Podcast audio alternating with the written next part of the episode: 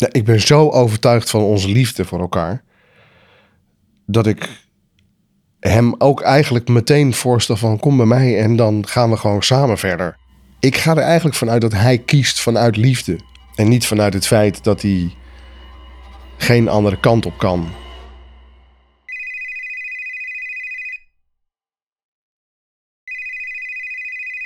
En op een gegeven moment eh, broer van Selin belt en vraagt of dat Vincent meteen naar de boerderij van Selin wil komen.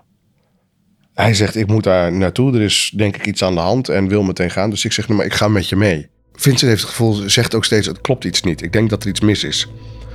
Ik hou me maar een beetje ook van domme, dus ik vertel niets over de telefoontjes.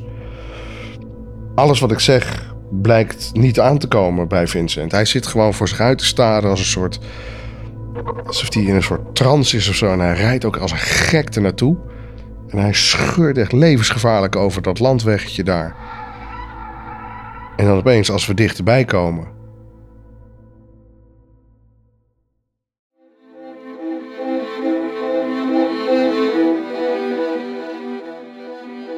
Twistappels. Een podcast van Kansi door Babylon Audio Collective.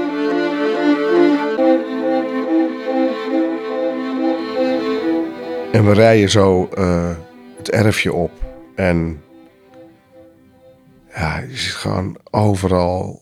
Er staan drie brandweerauto's. Overal lopen mensen. Er is een politieauto. Er staat een ambulance. Ik kijk naar Vincent en die zit als in een soort shock, trance voor zich uit te staren. En hij stapt uit en uh, loopt naar de, de broer van Zelin toe. En uh, ik blijf zitten in de auto en tussen al die brandweermensen en politie en alles wat daar rondloopt en alle zwaailichten die je ziet, zie ik hem staan praten en hij draait zich om en kijkt naar de appelboomgaard. En op dat moment begint hij heel hard te huilen. En ik kijk naar de boomgaard en zie daar uh, een paar politiemensen staan. Die staan allemaal eigenlijk zo op een afstandje rond iets wat onder een laken ligt.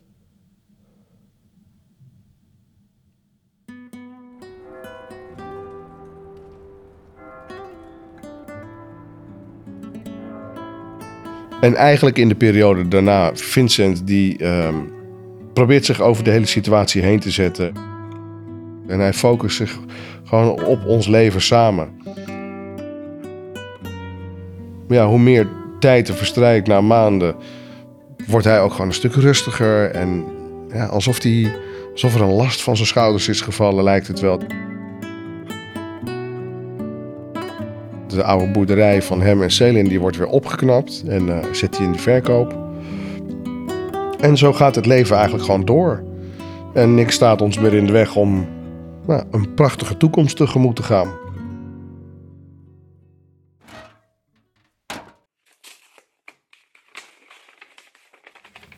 En dan op een gegeven moment krijgt hij een, uh, een, een, brief van de, de, de telefoonprovider van zijn oude huis. Dat al maandenlang de telefoonrekening niet zijn betaald. En uh, dus hij wil dat zo snel mogelijk laten afsluiten en wil ermee bezig. En ik zeg nog tegen hem, joh, dat is waarschijnlijk al lang afgesloten, want dat zal wel op Celins naam hebben gestaan. Dus uh, maak je er geen zorgen over. Dus bel gewoon op naar het oude huis en uh, dan hoor je vanzelf of er nog uh, een lijn is die werkt. En Vincent belt naar, dat, naar zijn oude huis en dan blijkt dus dat de lijn nog gewoon steeds werkt. En dat hij nog niet is afgesloten. Dus hij zegt, joh, Maak je zorgen, ik sluit hem meteen af. Ja, eigenlijk de volgende nacht. Uh, ik word s'nachts wakker. En uh,